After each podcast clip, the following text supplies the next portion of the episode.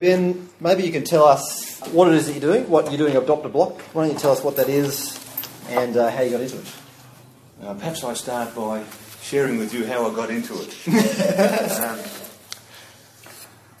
um, um, the leadership of our church asked me to um, consider uh, the Adopt a Block strategy, which is to randomly uh, select an, a neighbourhood and that you will consistently uh, knock on their doors, uh, share what you represent, and get to build relationships with them, and so have the opportunity of sharing the gospel with them.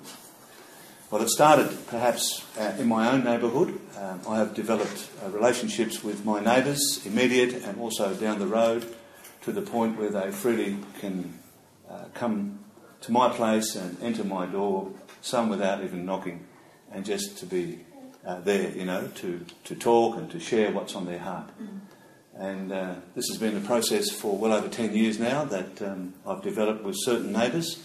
And uh, it's one way of um, sharing our lives with them and also sharing what uh, life means to us from a spiritual sense, if you know what I mean. I share my faith with them and I read with them and I pray with them. And, uh, and they just uh, are a part of that. They see how our family operates, and so we've um, built relationships uh, with our neighbours. Um, because of that, I think the leadership of our church thought, well, perhaps you can consider doing that in the local area where we have church. And uh, so they gave me some time to think about that. Um, uh, and so that's what I did. I, I got in contact with people like Scott uh, with Geneva Push. Uh, we were at a Vision 100 meeting and um, I happened to bump into uh, Nick Boltman, who was also doing the same thing in Glenorchy, you may know. And he said, Well, you want to talk to Scott, and he may help you to go through some sort of an assessment process to see whether you're the right person for the job. So, um, okay, so I talked to Scott, and somehow we've arranged that we could do that. So last year I went through this uh, assessment process that Geneva Push offers and I think it's a really good um, thing to go through. Uh, they would uh, ask some strong questions about your personal life, about your family life, and about your theology, and I think it's very useful. It was very good for me, especially the questions relating to my personal life. Um, I got um, the, the end of the process is that you would have an interview with um, the Geneva Push people, and I had an interview with Al, and his team. Uh, that was really good for us. Tina, my wife, also came along through this process, and um, we were really encouraged and really set on our way with a spring in our step, if you know what I mean. So, um, uh, but I've jumped the gun a little bit. Um, our church, um, what would you call it? Commission me, um, yeah. whatever you do that.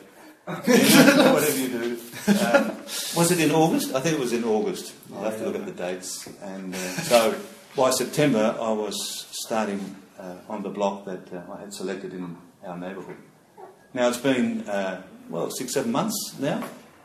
Um, knocking on doors, I initially started off with uh, 53 uh, addresses, and I would knock consistently on those doors for a month. Just do that and slowly you get the message from people whether or not they want to see you or not. You know, they make some of them make it abundantly clear, and, and others are not too sure how to receive a person like me on their door. They just do not know what to do. So as a result, I've become very adept at talking through fly screen doors, and uh, and you know the conversation sometimes is, is just general. Other times it's about an issue of the street or whatever it might be. But it has dwindled down. I think uh, now uh, I'm only knocking on about 25 doors average, depending, you know, on the turnover of people in the in the area, who will spend more than five minutes talking with me, and will sometimes uh, up to an hour. If I don't say, listen, I've got to go. So that's how it goes. So I've developed some really good um, uh, relationships with people. And um, so that's given me a great opportunity to share more of what I represent. Um, things like Christmas and Easter are really helpful, really, really helpful because uh, you can share what it really means about the birth of Jesus and where it all ends. You know. Um, we had a, um, a Christmas outreach event uh, on Christmas Eve, I think it was, uh, where we invited the community to come along, and there were a couple from a Block who came, and I was very thankful for that. So they were on the receiving end of a gospel message, and they didn't only hear it from me, but from others. So um, I thought it was very helpful. But it continues on. Um, there are days when I really go with um, lead in my feet, I must say. I do, and I, my heart pounds like nothing. And I, uh, I pray as I walk from door to door that I would have the right words to say and that people would receive the words and somehow respond to them. Okay?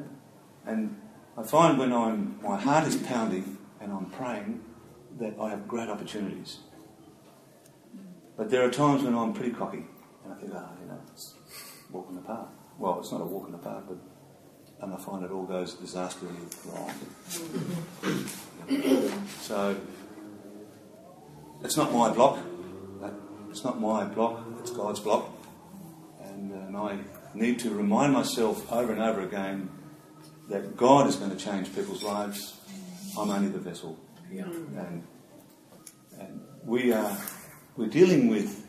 Um, see, Paul writes, "Our battle is not about flesh and blood; it's about the spirits of the air." You know, and how true that is. Mm. That is so true.